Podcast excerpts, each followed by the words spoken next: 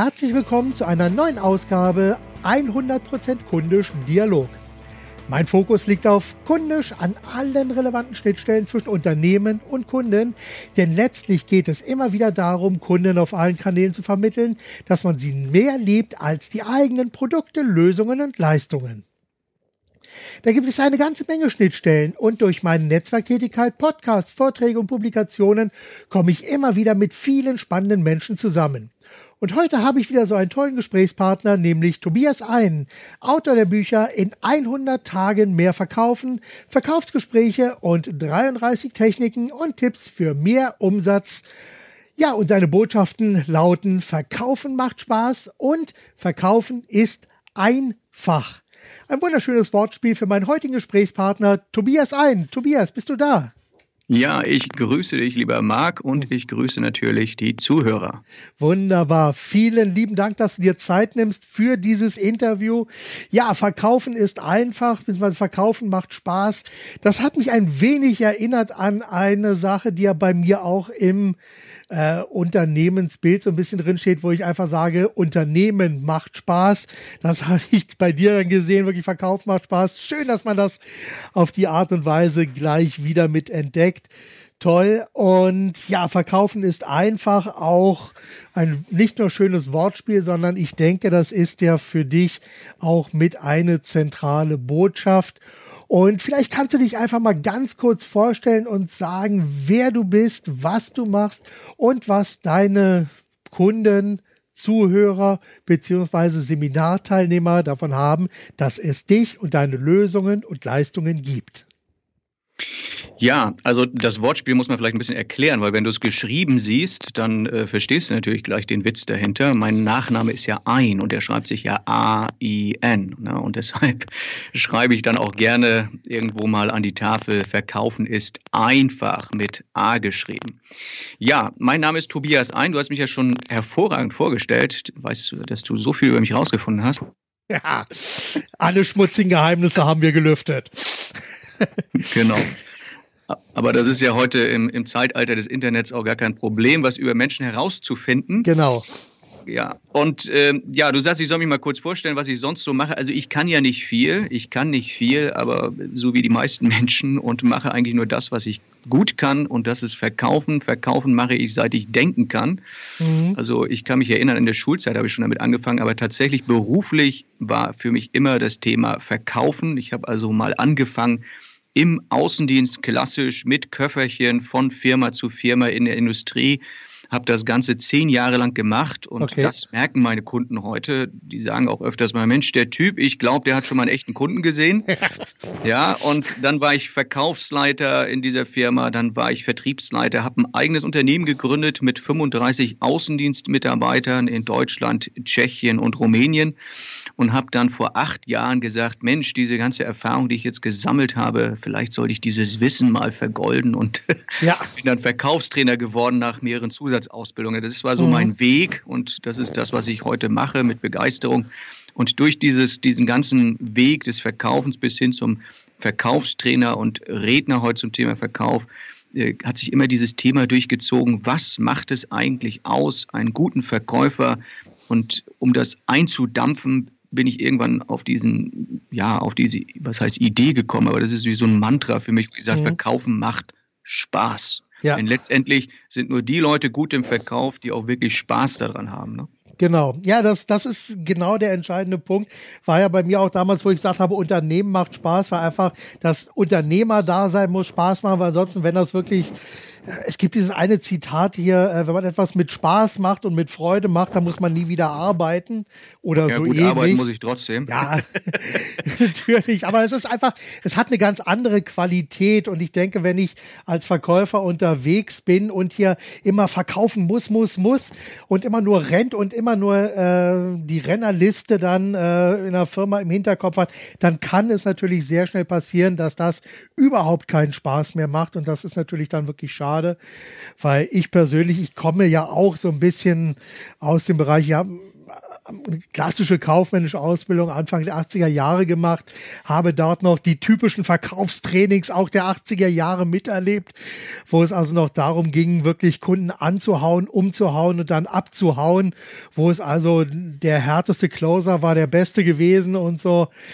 Und äh, das sieht ja, ja das hat den einen oder anderen sicher auch Spaß gemacht. Nur darum, ja. darum geht es. Also was ich auch vermeiden möchte, ist natürlich mit diesem Spruch Verkaufen macht Spaß, möchte ich vermeiden, ähm, dass jemand Verkaufen versteht als etwas. Natürlich sage ich, Verkaufen ist einfach, nur letztendlich ist es trotzdem nicht ohne Arbeit. Das heißt, wenn du, wenn du, wenn du gut verkaufen möchtest, hat das einfach auch eine ganze Menge mit Arbeit zu tun, mit Disziplin zu tun ja. und äh, mit Durchbeißen auch mal zu tun. Das ist ja so ähnlich wie bei einem Sportler auch. Also ein Sportler, der muss ja auch wirklich knochenhart arbeiten, trainieren, was das Zeug hält. Da läuft der Schweiß, da ist manchmal, äh, hat er Schmerzen vor lauter Training, ja, ja. aber am Ende hat er trotzdem seinen Spaß. Also verkaufen genau. ist natürlich auf der einen Seite Spaß, aber dieser Spaß ist für mich ja nicht so äh, dieses die ganze Zeit grinsend durch die Gegend laufen, auf den Tischen ja. hüpfen und eine Clownsnase aufsetzen. Das hat damit überhaupt nichts zu tun, sondern dieser Spaß hat ja eher etwas damit zu tun, dass ich in dem, was ich tue, eine gewisse Zufriedenheit verspüre mhm. und irgendwie das Gefühl habe, ja,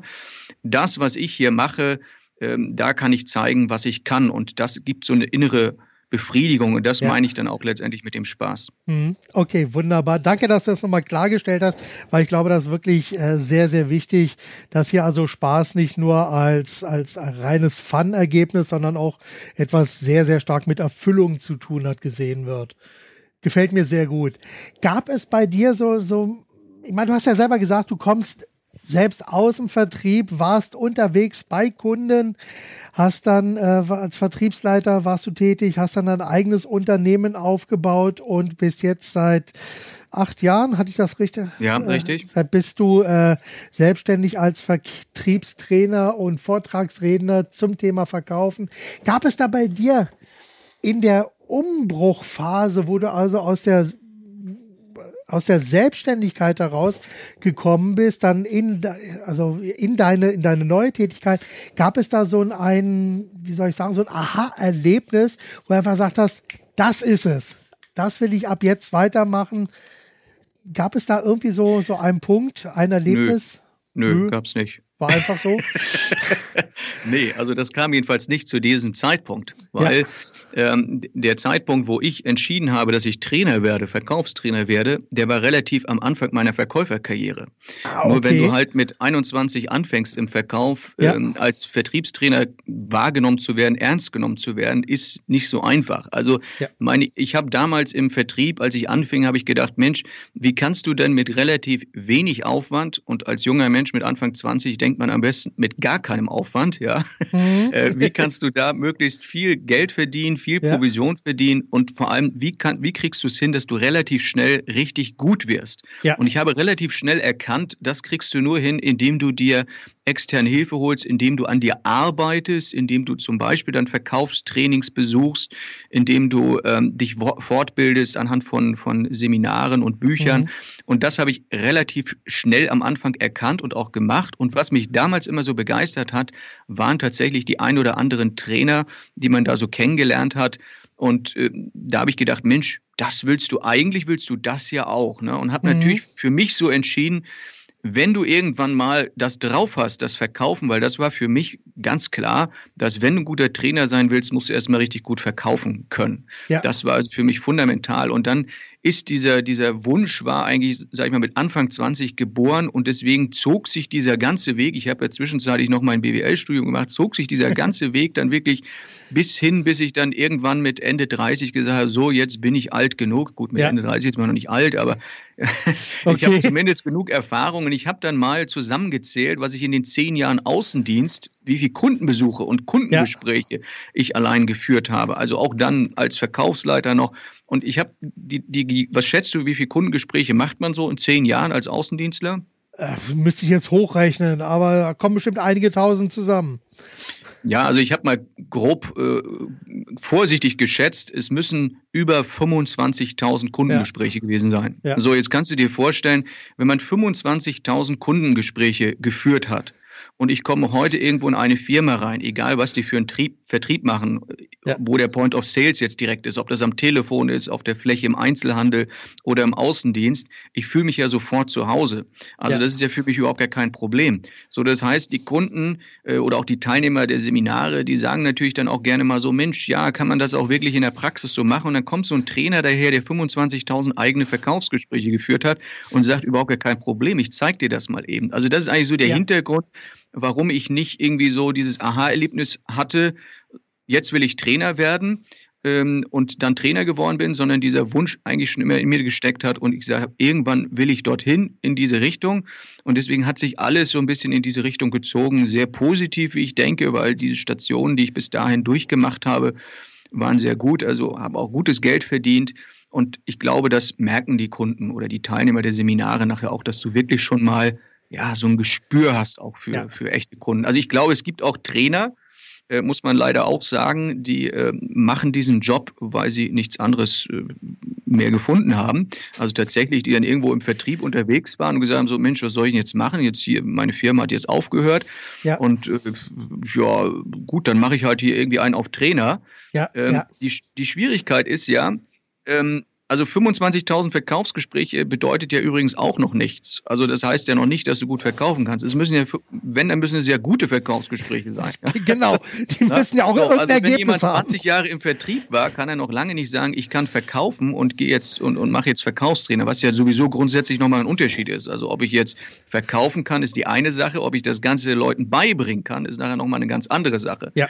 Also da gibt es auch den einen oder anderen mit Sicherheit, der sagt so, naja, was soll ich denn sonst tun? Also mache ich hier irgendwie auf Trainer und äh, waren irgendwie erfolglos in ihrem Job und werden dann Trainer. Das sind dann übrigens auch die, die mit äh, ganz geringen Tagessätzen nur draußen ja, rumlaufen ja. auf IHK-Niveau. Ne? Ja, ja, ja, ja, ja, das, ja, ich sag mal, da, das ist ja oftmals auch so, dass viele Unternehmen dann Trainer outsourcen, äh, die dann werden dann freigestellt, beziehungsweise dann als, als externe, als externe Mitarbeiter wieder neu eingestellt. Und so, das haben wir ja alles erlebt, dass also hier auf einen Schlag plötzlich 60.000 Trainer mehr auf dem Markt waren, äh, weil einfach die Firmen wirklich hier massiv Stellen abgebaut haben an hausinternen Trainern. Und äh, von daher suchen die natürlich dann verzweifelt andere Betätigkeit, Betätigungsfelder. Und wir haben das ja, wir beobachten das ja schon seit einiger Zeit. Ich meine, erst kamen die Trainer, danach kamen die Coaches, jetzt haben wir die Speaker. Das sind ja so Wellen, die sich so in den letzten, ich sag mal, in den letzten 10, 15 Jahren immer wieder durch die Branche geschwappt sind. Und da ja, du, also letztendlich äh, ist, ist die Sache doch ganz klar, das ist so wie im, im, überall im Verkauf auch oder im Vertrieb. Der Markt bestimmt das Ganze. Ja. Und letztendlich ist es, äh, also ich behaupte mal im Verkauf, 80 Prozent der Verkäufer können nicht verkaufen, 20 ähm, Prozent können verkaufen. Das ist natürlich ganz gut für uns als Trainer. Ähm, soll jetzt nicht böse klingen, aber es ist halt einfach so. Ja. Äh, auf der anderen Seite ist es natürlich auch so, bei den Trainern beobachte ich ein ähnliches Bild. Also ich behaupte mal, auch die überwiegende Zahl der Trainer äh, ja, also da ist, das, ist die Qualität doch eher bedenklich. Und äh, ja, und da ist es natürlich äh, wichtig, dass, dass man als Trainer sich irgendwie abhebt. Und ja. ich denke, am, am besten kann man sich abheben durch Ergebnisse. Und letztendlich regelt der Markt das nachher selbst, weil er sagt, okay, ich als Firma, wenn ich mir heute einen Trainer reinhole, ähm, überlege doch ganz genau, erstens, wohin investiere ich das Geld? Das ja. ist wahrscheinlich noch das geringere Übel. Aber auf der anderen Seite arbeiten ja nun mal Trainer mit den Mitarbeitern und können ja äh, auch Dinge natürlich auch versauen sozusagen. Und deswegen ja. überlege ich mir das sehr gut, wen ich dort reinhole. Und äh, Firmen sind da rigoros. Wenn da keine Ergebnisse sind, dann ist der Trainer natürlich wieder draußen. Genau. Ja. Ja, an der Stelle halte ich es mit unserem Altbundeskanzler Helmut Kohl. Am Ende zählt, was hinten rauskommt. Auf jeden Fall. Und das, das trifft es einfach wirklich genug, weil ich sag mal, wenn keine Ergebnisse da sind, dann äh, ist natürlich der Schaden auf die eine oder andere Art und Weise immer sehr groß. Und ja, letztlich muss man sich selbst als Verkaufstrainer, als Berater, als Coach oder als was auch immer, äh, muss man sich an seinen Ergebnissen messen lassen. Genau. Ist einfach so. Ja. So, sag mal, was schätzt du an deutschen Unternehmern bzw. an deutschen Verkäufern ganz besonders? Und an welchen Stellen schüttelst du immer mal wieder fassungslos den, den Kopf und sagst, das kann doch nicht wahr sein? Hm, was schätze ich an Verkäufern besonders? Also ich, ich schätze äh, bestimmte Typen von Verkäufern. Also man kann ja nicht sagen, alle Verkäufer sind, wie ich ja eben schon ausgeführt habe, alle gleich gut. Ähm, bei den guten Verkäufern schätze ich, dass sie ein gewisses Durchhaltevermögen haben. Also es gibt doch, mhm. weiß ich nicht, ob das in, nur in Deutschland so ist, aber ich glaube, deutsche Verkäufer äh, haben, sind doch manchmal sehr, sehr leidensfähig. Ja, also die können ja doch, die können ja doch, also wenn, wenn das, wie man so schön sagt, wenn das Pferd schon tot ist, dann wird das noch dreimal wiederbelebt und dann wird dort weiter geritten. Das muss irgendwie gehen. Ja. Also der Deutsche ist da sehr ausdauernd, was dieses Thema betrifft, dass er sagt so, Mensch, äh, es muss doch irgendwie gehen und ich muss mir doch irgendwie Gedanken machen, wie es gehen könnte. Also das mal so ganz allgemein gesagt. Ich glaube, dass, äh, dass wir Deutschen doch in vielerlei Hinsicht doch relativ gut durchhalten können und belastbar ja. sind, um das mal so zu sagen. Auf der anderen Seite, wenn du sagst, wo schüttel ich mit, der, mit dem Kopf, äh, sind es immer wieder so Dinge, wo, ähm, wo es um die Motivation geht. Also Motivation, wissen wir ja nun, ist nun mit das A und O für einen Verkäufer. Und ich kann einen Verkäufer ja nicht zum, zum äh, wie ein Hund zur Jagd tragen. Das geht nicht. Und ganz häufig, also auch im, im Seminar oder so, fragen mich dann Verkäufer, sag mal, kannst du mich mal irgendwie motivieren? Ich bin ja so demotiviert. Ne? Und da muss ich dann tatsächlich mit dem Kopf schütteln, weil ich denke, Mensch, ja. dann lass es doch. Ja, also, weil ohne, also wenn ich diese, diese Eigenmotivation nicht hinbekomme, ja. dann äh, wie, wie soll ich denn, also da sind andere Kulturen, sind da schon ganz anders, ne?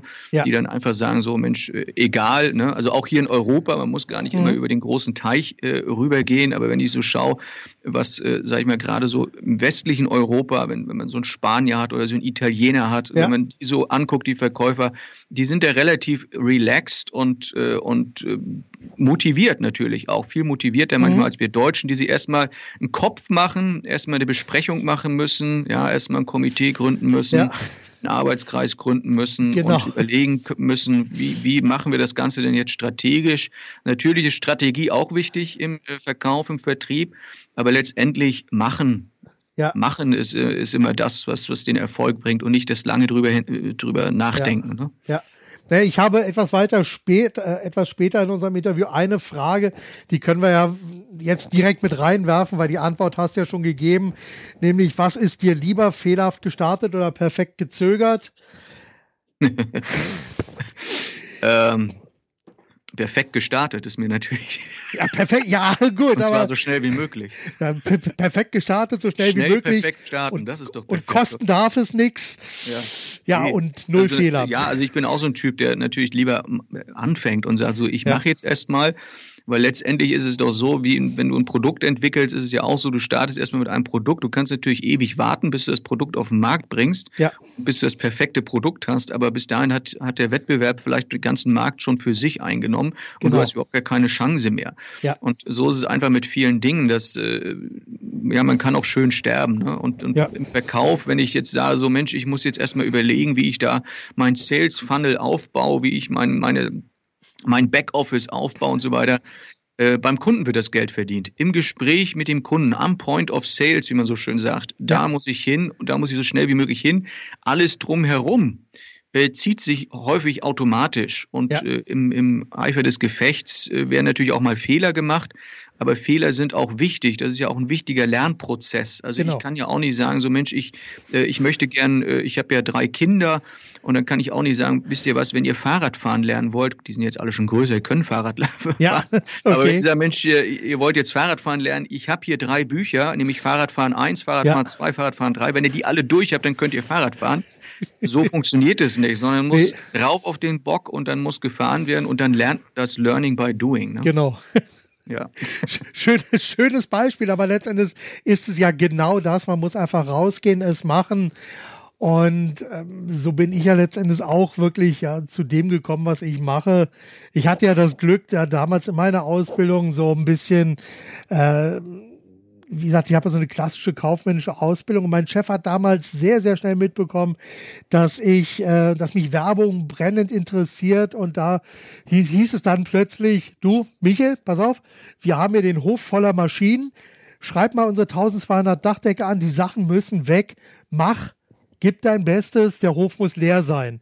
Naja, und so bin ich dann dazu gekommen, dass ich meinen ersten Werbebrief geschrieben habe, mit dem Ergebnis, dass innerhalb von vier Wochen tatsächlich 80 Prozent der Geräte verkauft waren. Ja, einfach machen. Einfach machen und irgendwas muss ich wohl richtig gemacht haben. Und tatsächlich ist das so, dass also das Schreiben von verkaufsstarken Werbetexten und die ganzen Konzepte drumherum, das ist das, was ich seit 30 Jahren mache. Wobei da für mich schon immer von Anfang an, von meinem ersten Werbebrief an, der Fokus auf den Kunden, also das, was ich heute 100% kundisch nenne, das war schon von Anfang an da, wurde dann mit ein bisschen Unterstützung eben durch meinen Ausbilder eben noch weiter freigelegt. Ich habe damals EKS kennengelernt und so weiter. Und da bin ich also bis heute wirklich sehr, sehr glücklich, dass ich das also so kennen, erleben und leben durfte. Und am Ende habe ich die ganzen Sachen, wie du so schön gesagt hast, ähm, aus Fehlern lernt man. Das war für mich ja, ich bin wirklich raus, habe es wie ein Straßenköter gelernt, was funktioniert und was nicht funktioniert. Und so auf die ganz harte Tour. Und ja, so. das ist ja, ist ja ganz klar. Ich meine, wie du eben schon sagst, euer oder dein Motto kundisch, finde ich ganz toll, äh, sagt ja auch, der Kunde entscheidet ja. letztendlich. So, das heißt, ich kann mich natürlich in meinem Büro verkriechen, äh, kann mir überlegen, wie ich den Kunden überzeuge, wie ich das Produkt ganz ja. toll mache, wie ich meine Werbetexte ganz toll mache. Aber letztendlich gibt es doch nur einen, der entscheidet, ob der Deal gemacht wird oder nicht. Das ist der Kunde. Genau. So, und deswegen muss ich natürlich irgendwo erstmal anfangen, um dieses Feedback zu bekommen vom mhm. Kunden. Super ist natürlich, wenn ich so früh wie möglich, und das wird ja heute auch gerne gemacht, dass man den Kunden in Entwicklungsprozesse von Produkten mit einbindet. Genau. wenn ich das hinbekomme, dann äh, ist natürlich auch das Produkt und meine Dienstleistung immer aus Sicht des Kunden auch gestaltet. Und deswegen ja. muss ich einfach erstmal anfangen. Da kann ich nicht äh, warten und mir überlegen, wie ich habe ja ganz andere Gedanken. Ja. Und wir, wir Verkäufer oder die vielleicht ein Produkt oder eine Dienstleistung anbieten, haben ja immer nur ihre Sichtweise. Genau. Also ich denke vielleicht, das Produkt, weil ich das richtig cool finde, dieses Produkt, das ja. muss doch der Renner werden. Ja? Und dann kommst du raus mit diesem Produkt, dann wird das ein Rohrkrepierer. Genau. Also wir hatten in der Industrie damals, wo ich verkauft hatte, da hatten wir auch mit äh, chemischen Produkten zu tun. Wir hatten einen Chemiker gehabt, der hat immer ganz tolle Sachen entwickelt. Ne? Ja. Das war gigantisch. In, also Chemie in allen möglichen Farben und mit allen möglichen Geschmacksrichtungen und hast du nicht gesehen. und die Moleküle und die wieder zusammengepasst. Er war ja. immer wie so ein kleines Kind in seinem Labor ja. mit seinen und hat da immer wieder tolle Produkte gezaubert, hat sich dann hingestellt auf den Kram. Ne? Und wir haben gesagt, die Kunden wollen das nicht. Ja. So entscheidet der Kunde, was gekauft wird. Und deswegen genau. ist immer einfach zu starten und dann den Kunden so früh wie möglich in den Entwicklungsprozess mit einzubeziehen. Genau. Halte ich also auch für absolut wichtig, weil ich meine, die besten und tollsten Ideen entstehen am Schreibtisch und sterben dann in der Praxis. Genau so ist es. Ja. Gibt es für deine Arbeit äh, so ein paar zentrale Regeln bzw. Werte, die das prägen, was du machst? Die das prägen, was ich mache. Also klar, also Werte äh, sind die Dinge, die uns antreiben letztendlich, die tief in uns drin sind. Und äh, da gibt es natürlich einige wichtige Dinge, wo ich sage, sie sind für mich so Grundregeln des Verkaufens. Also mhm. es gibt ja Verkaufen, also allein das Wort, da kriegen ja manche Leute schon Gänsehaut, also nicht in positiver Hinsicht, sondern ja. eher so, ähm, ja, Pickel auf der Pickel auf der Haut, so nach dem Motto, wenn ich das Wort verkaufen höre. Ja. Und ähm, wenn man einem Kunden sagt, ich will dir was verkaufen, dann kriegen die ja schon Schreck. Also dieses Wort verkaufen an sich ist ja doch häufig negativ besetzt. Warum? Ja. Natürlich, weil wie Kunden oder aus Kundensicht man ja häufig auch hört, Verkäufer dem Kunden was andrehen wollen. Genau. Ja? Und äh, das mögen ja nun mal Kunden. Und äh, wenn ich über Kunden spreche, spreche ich natürlich auch über mich und über dich. Wir sind ja auch ja. Kunden. Wer, wer mag denn schon gerne etwas angedreht bekommen? Angedreht heißt ja, ich bekomme etwas, was ich nicht brauche. Ja.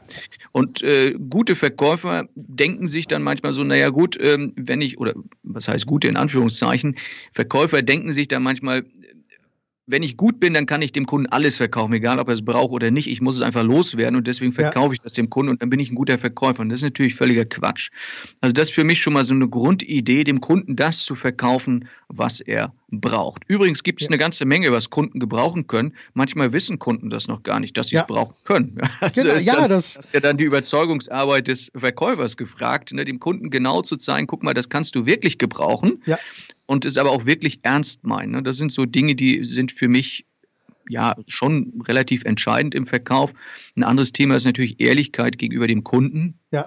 Finde ich äh, auch sehr wichtig. Also ähm, auch als Trainer äh, ehrlich zu sein gegenüber meinen Kunden oder gegenüber den Teilnehmern. Äh, auch natürlich bei den Dingen, wo man sagt, so, ähm, funktioniert das im Markt nachher, funktioniert das nicht? Mhm. Also das ist ja auch eine Art von Ehrlichkeit, dass man ja. das Wissen, was man weitergibt, dass man da nicht irgendwelche Binsenweisheiten weitergibt. Das ist für mich wichtig. Dann natürlich auch ein ganz entscheidender Punkt für mich als Trainer und auch für viele meiner Kollegen ist natürlich, dass man von der inhaltlichen Seite her ähm, seinen eigenen Kuchen backt, ja, ja, sozusagen, und nicht die Zutaten äh, gerne woanders sich klaut und äh, Ach, machen das welche? Äh, nee, Gibt's aber, das? Äh, kann ich mir vorstellen. okay.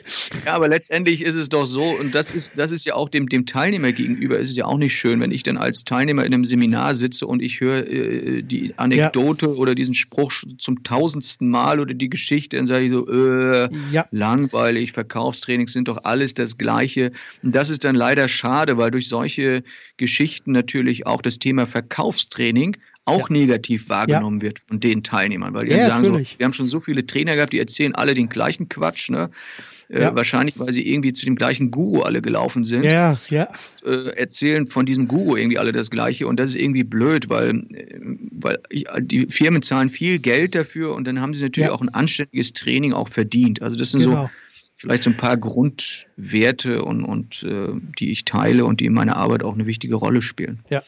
Das finde ich sehr gut, dass du das wirklich so angesprochen hast, weil ich meine, wir alle stehen natürlich auf den Schultern von Giganten. Es gibt ein paar Sachen, die sich einfach durchgesetzt haben und wir, aber wir müssen es einfach schaffen.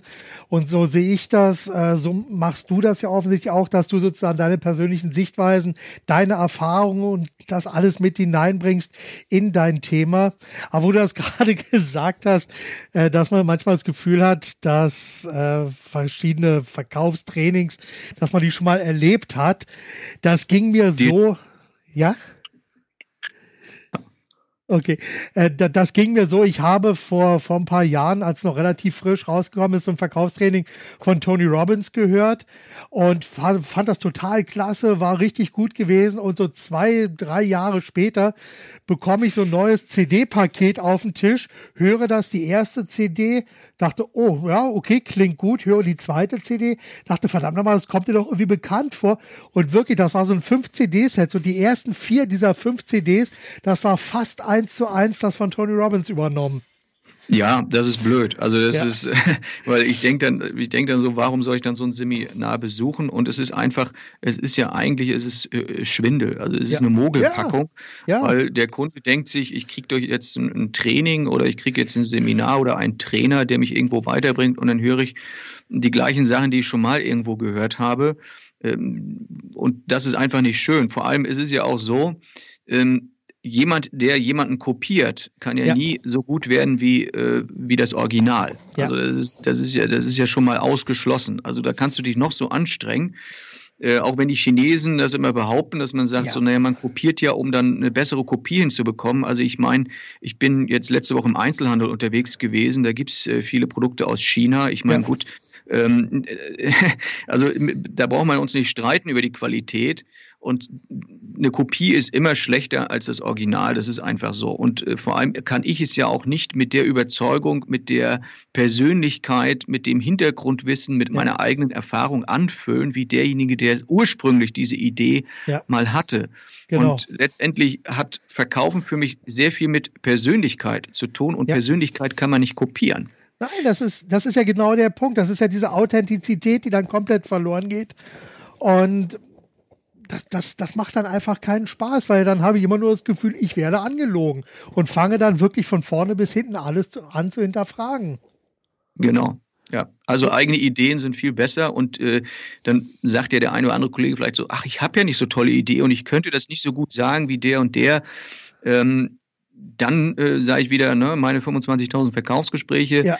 äh, denke ich, wo haben die denn ihre eigenen Erfahrungen gemacht, die sie ja. irgendwie weitergeben wollen? Ne? Also die müssen sie auch irgendwo gemacht haben und machen sie hoffentlich auch immer noch. Ja, und äh, ich bin ja nun auch unterwegs in vielen Branchen, bin viele meiner Geschichten spielen in Hotels, weil ich natürlich auch viel in Hotels bin. Ah, okay. Und man findet ja, man findet ja überall findet man Geschichten und Ideen und Anekdoten.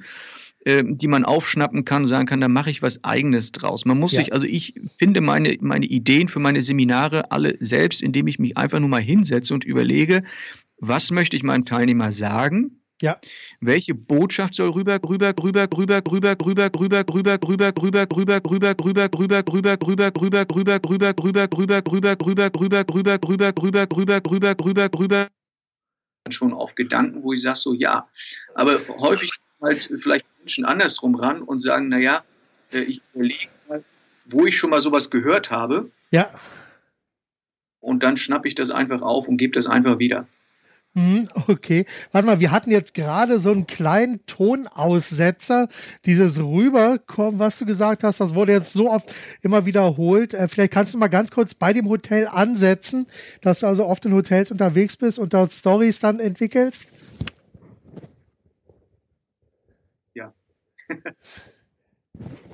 Jetzt bin ich wieder dran. Ich äh, weiß nicht, woran das gelegen hat mit, mit, dem Ton. Ja. Das ist, das ist halt live. Ne? Das ja, das, das ist, das wird auch nicht rausgeschnitten, das bleibt alles drin.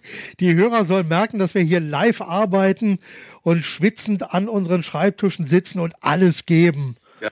Guck mal, und das ist ja im Verkaufsgespräch ist ja auch häufig so. Ne? Du ja. machst dir Gedanken, bevor du zum Kunden hingehst und sagst, ich habe jetzt die perfekte Verkaufspräsentation. Ja. Gehst Kunden hin und irgendwas geht schief. Ne? That's life, that's sales. Ne? So ist es nun mal. Genau. Ähm, Jetzt habe ich deine Frage vergessen.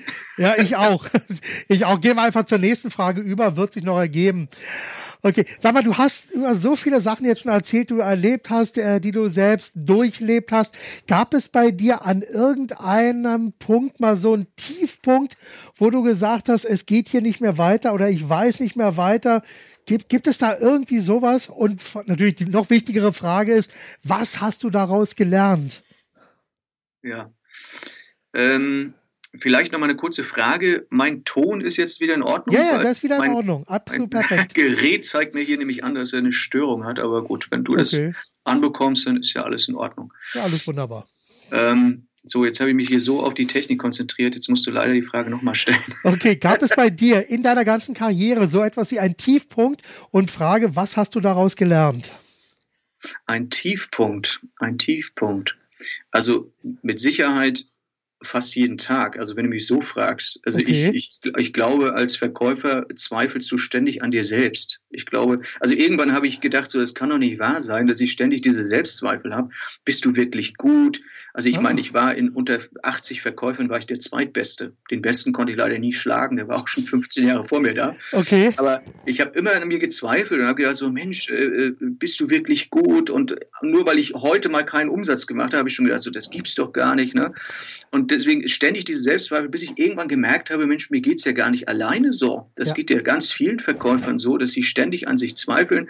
Ich glaube, die Verkäufer, die gar nicht so gut sind, die finden sie vielleicht am tollsten, weiß ja. ich nicht. Also das war so immer meine persönliche Wahrnehmung, dass ich gemerkt habe, Mensch, ähm, ich ähm, finde mich selber gar nicht so gut und, und bin ich wirklich äh, für den Verkauf gemacht. Also gerade so mit Anfang 20 zweifelt man da sehr, sehr viel. Mhm. Und dann gibt es natürlich ganz, ganz viele ähm, Erlebnisse, wo man sagt, so das hat mich richtig runtergezogen. Also zum Beispiel die Pleite meiner ersten Firma, also nicht meiner ja. Firma, die Firma, wo ich angestellt war. Ja. Ähm, das hat mich natürlich dann schon irgendwo runtergezogen. Ne? Oder man verliert einen wichtigen Kunden. Ja. Und äh, ein, ein sehr ähm, ein oder gravierendes äh, Erlebnis, was ich mal hatte, war, ich meine, du musst dir vorstellen, ich war im Außendienst unterwegs. Worauf bist du angewiesen als Außendienstler? Ja, dass du Termine hast. Und du brauchst ein Auto. Und du brauchst ein Auto. Ja gut, du musst ja irgendwie auch hinkommen, klar. Okay, das, das, das war gar nicht das Problem. Äh, ein Auto ist nicht unbedingt das Problem, aber wenn du ein Auto hast, brauchst du ja noch was. Du brauchst nämlich einen Führerschein. So, und wenn du... ja. Also nicht, nicht, dass du jetzt denkst, ich habe irgendwie ohne Führerschein angefangen mit meiner Verkäuferkarriere. Ich hatte schon einen Führerschein. Nur, jetzt kam folgende Situation. Ich hatte einen kleinen Verkehrsunfall und äh, war auch schuld. Zum Glück ist niemand zu Schaden gekommen. Ja. Äh, nur ich habe die Vorfahrt missachtet, übersehen, wie auch immer. Mhm.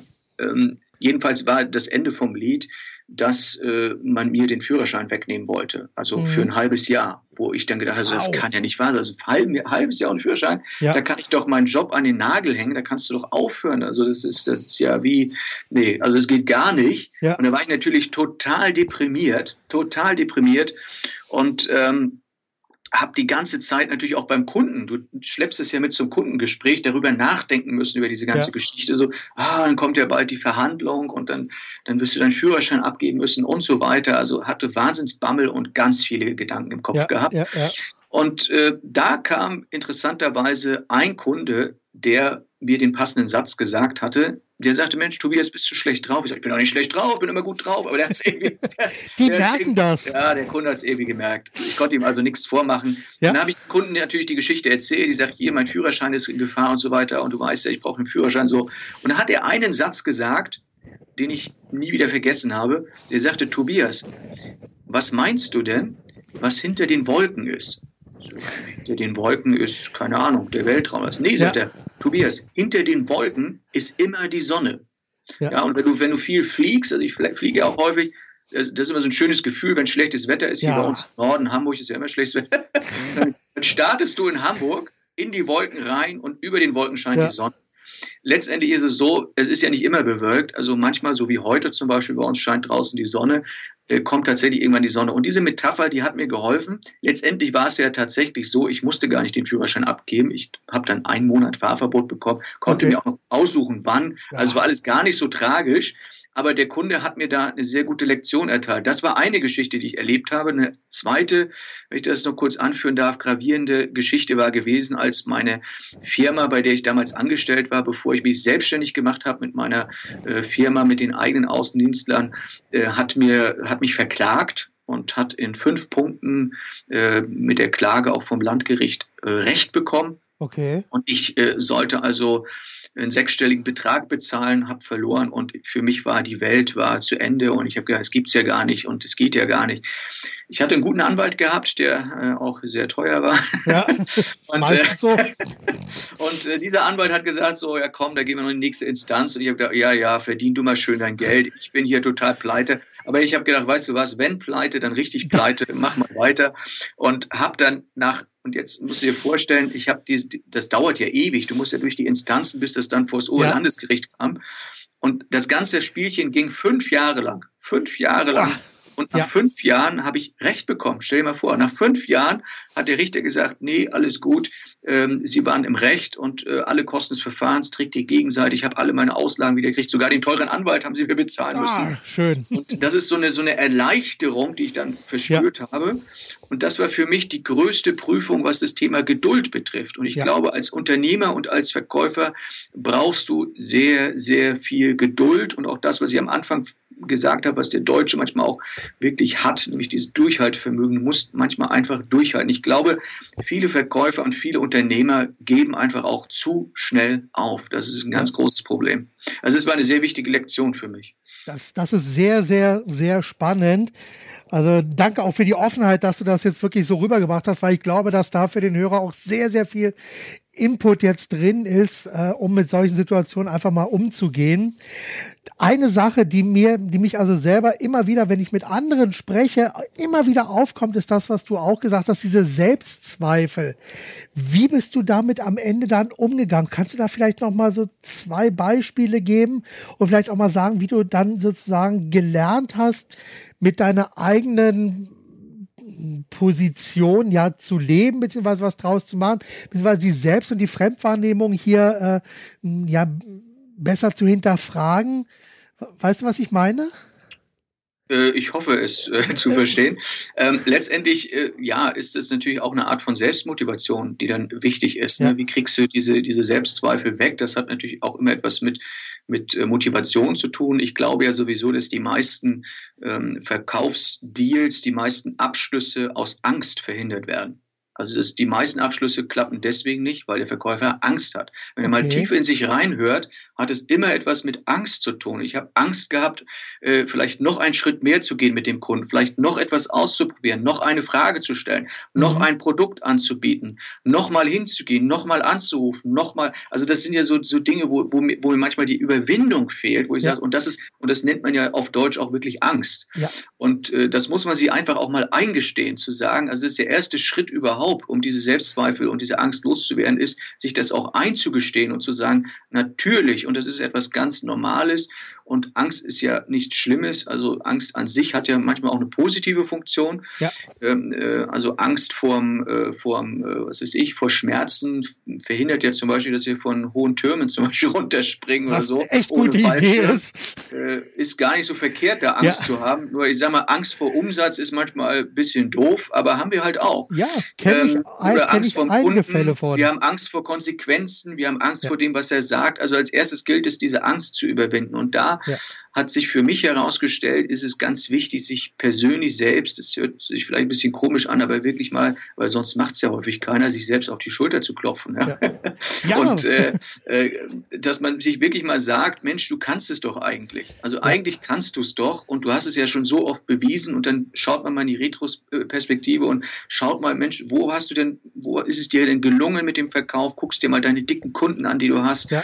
Äh, und dann sagst du, Mensch, eigentlich kann ich es doch. Und das hebt dann schon wieder so ein bisschen äh, die Stimmung. Das ist das eine, dass man sich also selbst immer wieder motiviert und diese Angst einfach bekämpft, dadurch, dass man sich selber immer wieder sagt, du kannst es doch. Ja. Und äh, auch mal zurückschaut, dass man es bewiesen hat. Das andere ist natürlich, dass ich nach vorne schaue und schaue, was, was möchte ich denn erreichen? Was möchte ich denn noch erreichen? Wo ist denn eigentlich mein Ziel? Mhm. Und äh, wer ein Ziel hat, der bewegt sich natürlich dann auch in diese Richtung. Das kann ja wie ein Magnet wirken, so ein Ziel. Absolut. Na, und äh, wenn ich so, so einen starken Magneten habe, so ein starkes Ziel, dann kann man sich auch gar nicht mehr dagegen wehren, auch wenn es manchmal nicht so gut läuft. Ich werde trotzdem in diese Richtung irgendwie angezogen. Ja. Und eine dritte Perspektive, die ja vielleicht auch noch ganz gut reinpasst, ist sich mal vor Augen zu fühlen, führen, ähm, wie, was habe ich doch eigentlich gut? Also zum Beispiel als Unternehmer. Ja. Ja, ich bin jetzt Unternehmer oder ich bin Verkäufer im Außendienst und habe so meinen eigenen Tagesverlauf, den ich selber bestimmen kann, dass mhm. ich mir immer wieder selber sage, Mensch, was habe ich doch eigentlich gut und die Vorteile mal sieht, die man ja. doch eigentlich hat in seinem ja. Job, in dem, was man tut. Und das äh, hebt auch die Stimmung gewaltig. Das sind so, so drei Perspektiven, die mir persönlich immer geholfen haben, auch mit, mit Krisen, die immer mal da sind, auch klarzukommen. Ja.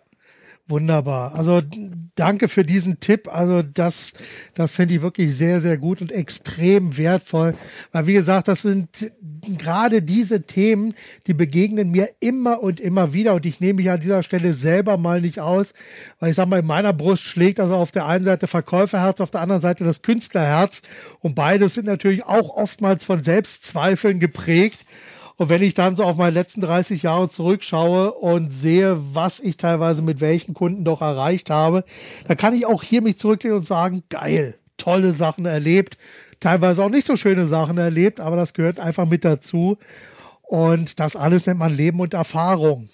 Ja, und dann kommt ja diese, diese, das ist ja auch ein Phänomen, diese German Angst, ne, dass man ja. wirklich, also was ja auch äh, leider dazu führt, dass wir zu wenige Gründer haben in Deutschland. Also es gibt viel zu ja. wenig Menschen, die ein Unternehmen gründen, die sich selbstständig machen, weil sie einfach diese Angst haben, zu sagen, so ich, ich gehe in diese Unsicherheit rein. Äh, letztendlich ist es so, ähm, du wirst nirgends eine Sicherheit haben. Also auch als Angestellter hast du ja heute keine Sicherheit mehr. Das war vielleicht vor zig Jahren mal der Fall. Das ist, also ich habe einen Job, also bin ja. ich irgendwo, habe ich irgendwo eine gewisse Sicherheit.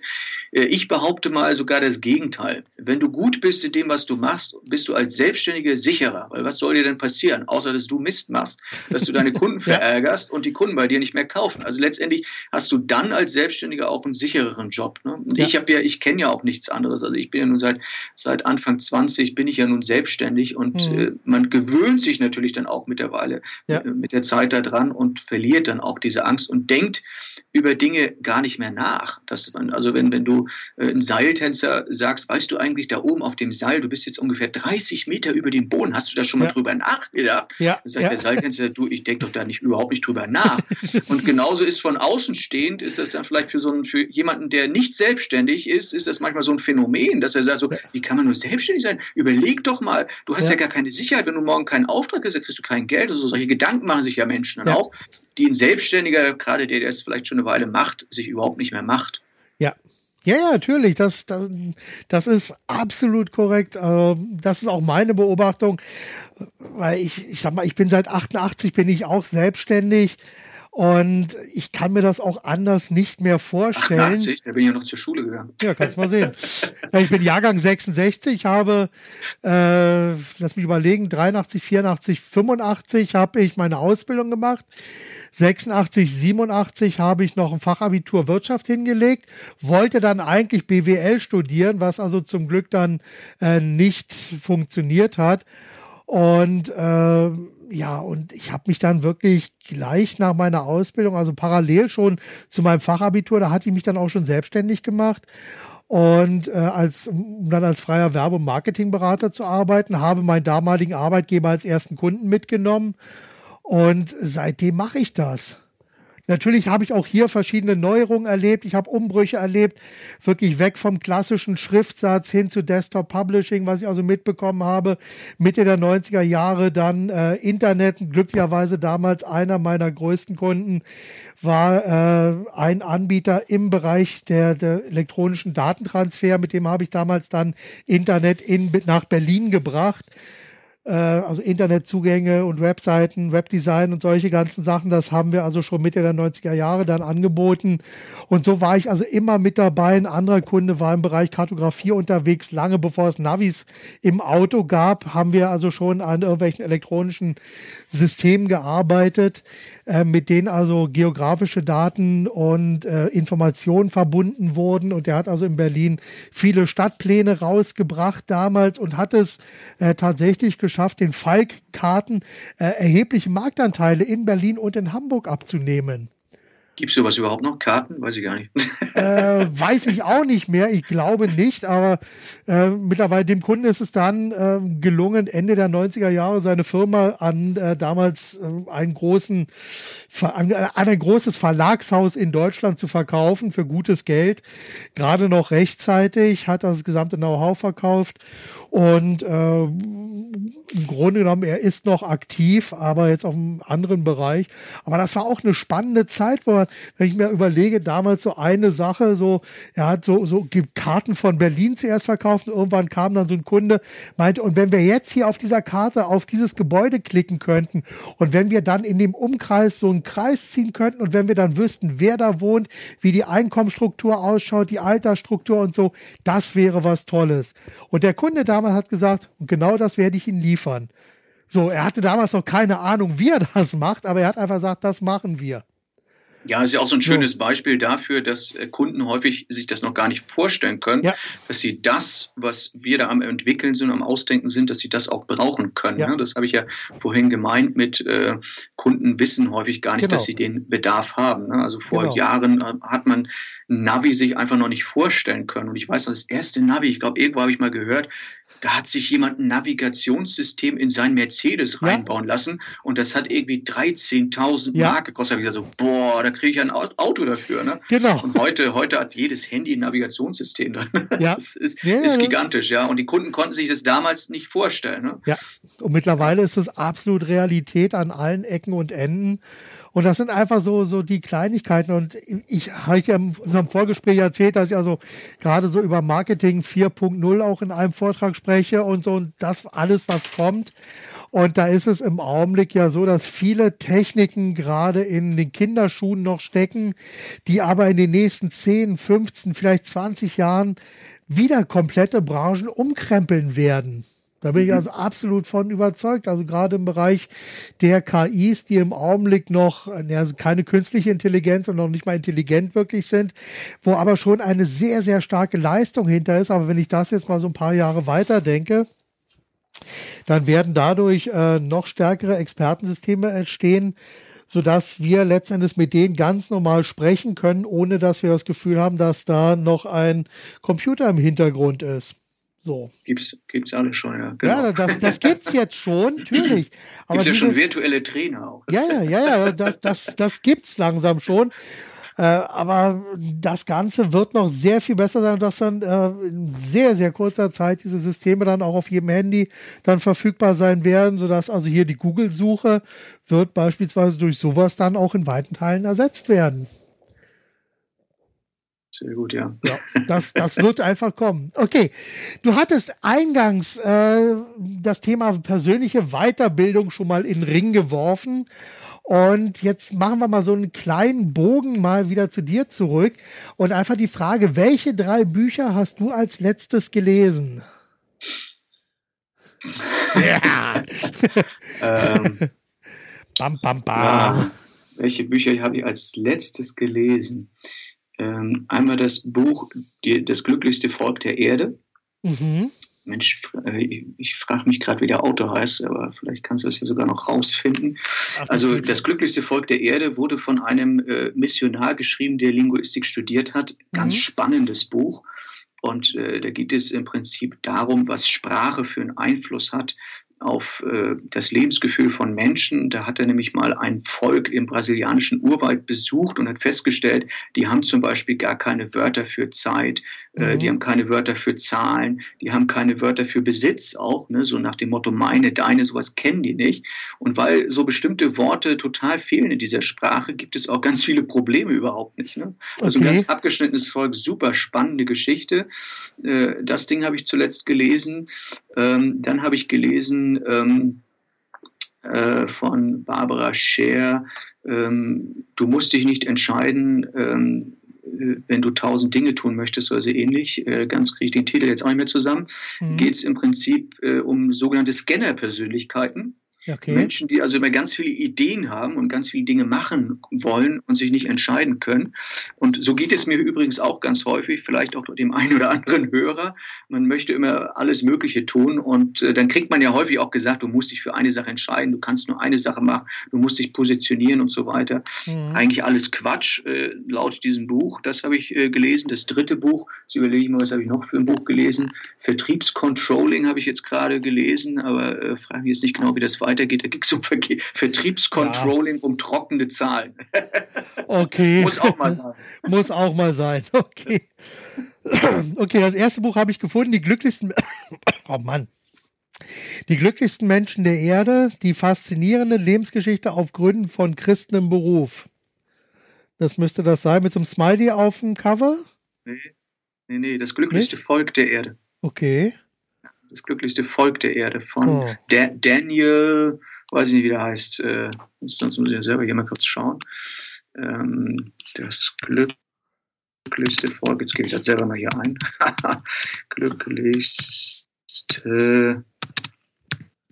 Volk. So, gucken wir mal, was finden. Nicht, dass hier die Verbindung gleich schlecht wird, weil ich hier gleichzeitig im Internet surfe. Oh. so, das glücklichste Volk der Erde da haben wir es doch. Das waren ja die äh, Pidaha-Indianer. Okay. Und äh, geschrieben von Daniel Everett, das glücklichste Volk. Sieben, sieben Jahre bei den Pidaha-Indianern. Ja. Und äh, ja, tolles Buch. Und das zweite Buch, wie gesagt, Barbara Scher, du musst dich nicht entscheiden, wenn du tausend Träume hast. Okay. Zwei Bücher, die ich sehr empfehlen kann. Ja, werde ich in die Shownotes mit reinnehmen. Das liest sich gut. Klasse. Gibt es für dich sowas wie ein Lieblingszitat? Ein Lieblingszitat. ja, also ich bin eigentlich nicht so der Typ für so Zitate und Kalendersprüche. Ja. Äh, ja. Äh, fällt mir jetzt spontan nichts ein. Also. okay. Gut, macht, macht, macht überhaupt nichts, kein Problem. Okay, was tust du regelmäßig für deine persönliche Weiterbildung? Für meine persönliche Weiterbildung, also was mir sehr viel bringt, ist tatsächlich eine Mastermind-Gruppe mit äh, sehr geschätzten Kollegen. Ja. Äh, wir treffen uns auch äh, nächste Woche wieder, übernächste Woche. Ein regelmäßiger Austausch, sehr tiefgehend, sehr fachlich, sehr wertschätzend kann ich nur jedem empfehlen, sich auch mit Kollegen auszutauschen. Ähm, Weiterbildung ist für mich mittlerweile so, dass ich mir sehr genau aussuche, weil natürlich meine Zeit begrenzt ist, ja sehr genau aussuche, was ich mache. Das heißt, es ist dann eher mal ein Wochenendkurs irgendwo, statt eine Ausbildung, die irgendwie über Monate geht. Mhm. Und dann suche ich mir genau das aus, was ich gerade brauche. Also im letzten Jahr zum Beispiel an der Schauspielschule in Hamburg mal Bühnenpräsenz äh, äh, mir geholt, mir reingezogen cool. und äh, mal daran gearbeitet, wie kannst du eigentlich auf der Bühne ähm, präsenter sein. Ja. Ähm, und dann hole ich mir zum Beispiel so einen Kurs und sage, okay, das möchte ich jetzt gerne mal noch ein bisschen verfeinern, noch mal ein bisschen verbessern verbessern.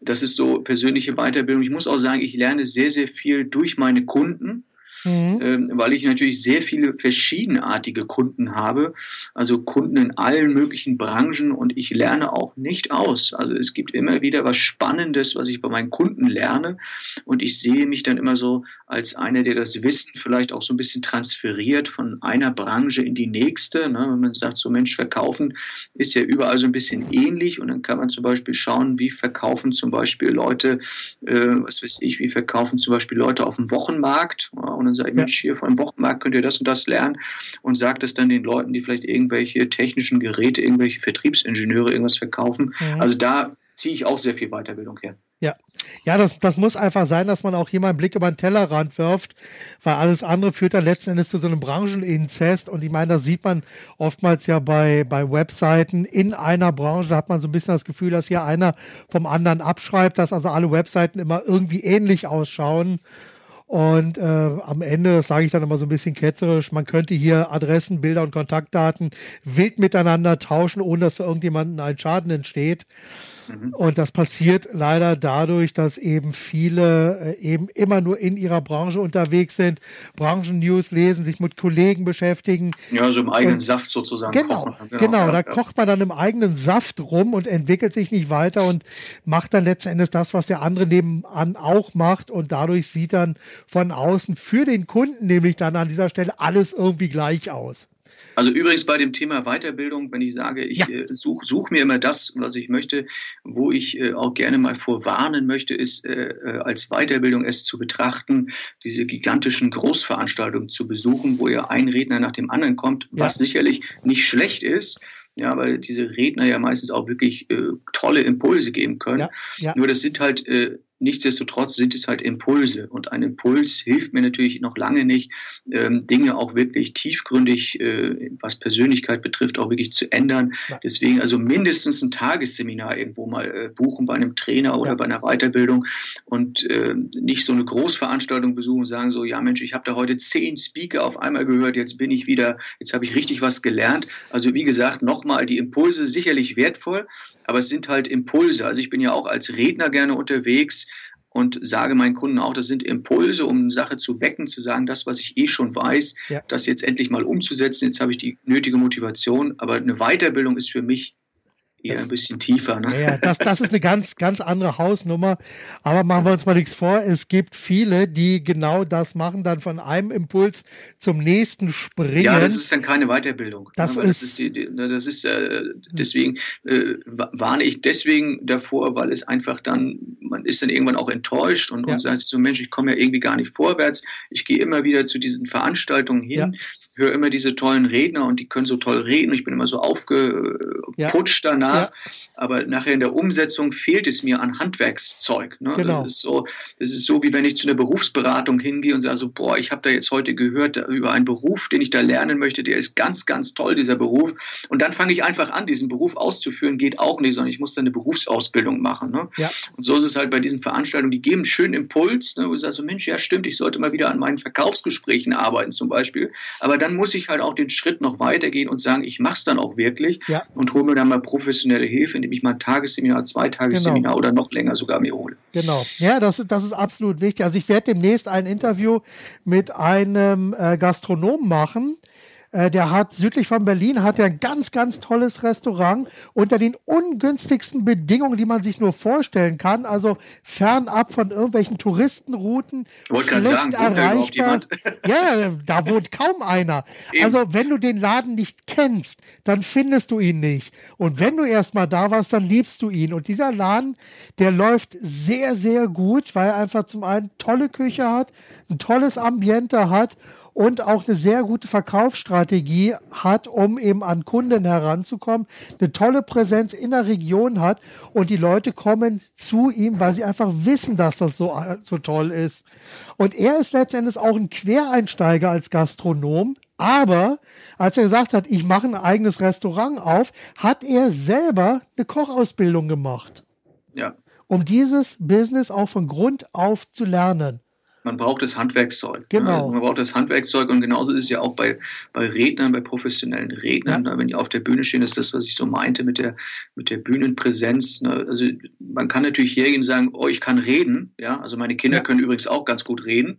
Die machen mich. und wahrscheinlich gut verhandeln. ja, ja, also wenn die, wenn die, ich, ich, ich übe ja auch Sachen. Also ja. ist ja auch, man denkt ja, also, da stellt sich einer vorne hin und hält den Vortrag. Also ich meine, bis so ein Vortrag gehalten wird, hat man den ja schon tausendmal selber äh, geübt und gesprochen vorm Spiegel und dann erwischen erwischen mich meine, obwohl ich hier manchmal auch zumache, meine Tür im Büro, erwischen mich dann meine Jungs und dann plappern die mich nach und dann denke ich, Mensch, eigentlich ist doch, dann machen die einen nach und dann sagen die, Papa, das ist doch gar nicht so schwer, was du da machst, dein Job. Du stellst dich einfach hin und redest. Ja, so einfach, wenn es dann so einfach wäre. Ne? Es hat ja. ja dann auch viel mit, mit Wirkung, mit Überzeugung, mit äh, Kontakt zum Publikum aufnehmen zu tun. Ja. Also es ist auch nicht so einfach. Das muss man dann auch lernen. Ja. Und Lernen braucht übrigens auch Zeit. Es gibt keine Abkürzung fürs Lernen. Ja. ja. Wenn ich jetzt sage, so ich möchte schwimmen lernen, kann man auch nicht sagen, so mein lieber Sohn, also ich habe jetzt äh, mein Jüngster, der hat jetzt gerade schwimmen gelernt und dann kann ich auch nicht sagen, so du hast jetzt lieber Sohn, heute haben wir mal einen Tag Zeit, ja, heute Abend um 18 Uhr machen wir Seepferdchen. Wenn du es bis da nicht geschafft hast, Pech gehabt. Ne? Pech. Ne? Und so, also so ist es ja auch mit, mit, dem, mit dem Lernen, auch mit der Weiterbildung. Ich kann nicht sagen, so ich, ich mache da mal eben so, so, so eine kleine Notbetankung ja. und dann kann ich das alles. Äh, dann habe ich mein Soll erfüllt und habe mich weitergebildet. Also das dauert auch seine Zeit. Ja. Also Weiterbildung dauert seine Zeit, ein, eine Fähigkeit zu erlernen. Ja dauert seine Zeit, ob es jetzt im Verkauf ist, dass du dort sicher bist, dass du ein gutes Gefühl hast, dass du überzeugen kannst, das dauert Zeit aber auch wenn du als Trainer oder als Redner, ich habe manchmal auch, du hast vorhin gesagt, es gibt ja manchmal so eine Schwemme, ne? Ja. es gibt so eine Schwemme an, an Trainern oder an, an, Rednern, an Speakern. Ne? Das Schöne ist, äh, auch die werden eine Zeit brauchen, wenn jemand ja. neu auf den Markt kommt und es hilft einfach nicht, ähm, die Kunden durchschauen das relativ schnell. Eine gute Webseite reicht nicht. Ja, ja ist so. Also, ist wenn ich sage, so, also, weil das ist heute gar kein Thema mehr, zu sagen, ich mache eine tolle Webseite, ich mache ein tolles Video, was ich dort draufpacke und schon buchen mich die Leute. Ja. Letztendlich entscheidet der Kunde nachher, wenn ich äh, in Aktion bin, ob ich gut bin oder nicht. Genau. Und es gibt keine Abkürzung für Erfolg. Ja. Was du gerade eben erzählt hast, das finde ich toll. Da ist mir gerade eingefallen, mein Brain Trust Partner Andreas Glock hat genau für so etwas in seinem Vortrag ein ganz tolles Bild und zwar einen Eimer, so ein 10-Liter-Eimer, so ein Blecheimer, der auf dem Boden steht. Und wenn du jetzt versuchst, diesen Blecheimer mit einem Feuerwehrschlauch zu füllen, also eine Druckbetankung, dann fliegt dir der Eimer um die Ohren, du kriegst den nicht gefüllt. Das Wasser spritzt wieder raus und das bringt gar nichts. Aber wenn du eben mit so einem Gartenschlauch und den nicht ganz aufgedreht, dann kriegst du den Eimer wunderbar gefüllt. Tolles Bild, ja. Und genau. das finde ich einfach ein ganz. Ist ja wie beim, beim Bier auch, ne? Ja. Du Bier? Ja, oh, ja doch. so, also, ja, darfst du, also ich, ich habe mal als, als Barkeeper, ich hatte ja, hatte ja mal gedacht, so bevor ich in den Verkauf gehe, was mache ich denn da jetzt? Und dann habe ich gesagt, so, ach, Barkeeper kann ja jeder, ne? Und dann, so, und dann, ah, okay. Ja, und dann hast du da die richtig aufgedreht, zack, das, meine Gläser ja. waren alle nur voll Schaum, ne? Ja. Das, das ist ein ja, schönes genau. Bild, ja. Ja, und das, das ist letztendlich wirklich genau das, dass man hier mit dem richtigen Tempo dann an solche Sachen rangehen muss. Man braucht dafür Zeit, Durchhaltevermögen, breite Schultern manchmal, um wirklich sich hier, wie du es ja am Anfang auch so schön gesagt hast, einfach mal durchzubeißen. Mhm. Ja. ich sehe gerade, also wir sind jetzt gut eine Stunde dabei. Mein Vorschlag, wir machen an der Stelle jetzt. Könnte ich stundenlang einmal, weiterreden mit dir. Ich auch. Das, da, da können wir noch stundenlang wirklich weiterreden. Es ist nur die Frage, ob die Zuhörer jetzt tatsächlich auch stundenlang noch mithören werden. Mein Vorschlag, wir machen ein anderes Mal an der Stelle dann auch weiter. Vielleicht kannst du aber jetzt, heute und hier mal so ein kleines Abschlusswort in den Raum werfen, um deinen Zuhörern hier oder um unseren Zuhörern nochmal so eine kleine zentrale Botschaft mit auf den Weg zu geben ein Abschlusswort. Also mein Motto ist ja, verkaufen macht Spaß und deswegen bei aller, bei allem Druck, den wir manchmal so als Verkäufer verspüren, bei einem Zweifel, den wir manchmal auch haben als Unternehmer, als Selbstständige, was auch immer, äh, du oder sie da draußen bist. Ähm, letztendlich ist es immer wichtig, dass das, was wir tun, dass wir das mit Spaß machen und dieser Spaß, der kommt, wenn wir ein starkes Warum äh, beantworten können. Also wenn wir wirklich einen starken Grund haben für das, was wir tun. Deswegen ist es immer wichtig, mal zu überprüfen, habe ich noch ein, ein starkes Warum? Also warum tue ich das überhaupt? Warum tue ich mir das vielleicht manchmal sogar auch an, das, was ich tue? Und daraus erwächst dann vielleicht auch wieder der Spaß, wenn man den manchmal so ein bisschen verliert, dass man weiß, wofür man etwas tut. Ja. Und dann hat man auch das Gefühl im Verkauf, so schwer ist es doch gar nicht. Verkaufen ist einfach. Ne? Wunderbar. Vielen lieben Dank für dieses Schlusswort. Und wie gesagt, ich denke, wir sollten das auf jeden Fall in der zweiten Jahreshälfte einfach mal fortführen, weil ich glaube, das sind noch einige Fragen und Gesprächsthemen und Punkte hier offen, wo wir nochmal ansetzen können. Ja, dann bedanke ich mich erstmal ganz lieb, Tobias, für dieses Gespräch Und ich wünsche dir alles Gute, schöne Grüße aus Hannover nach Hamburg, weil so weit weg sind wir ja nicht voneinander. Ja, sogar noch weiter weg. Also ich bin ja wirklich an der Küste, das ist ja noch ah. nördlich von Hamburg und nördlich von Kiel, also eigentlich ist es Süddänemark, wo ich bin.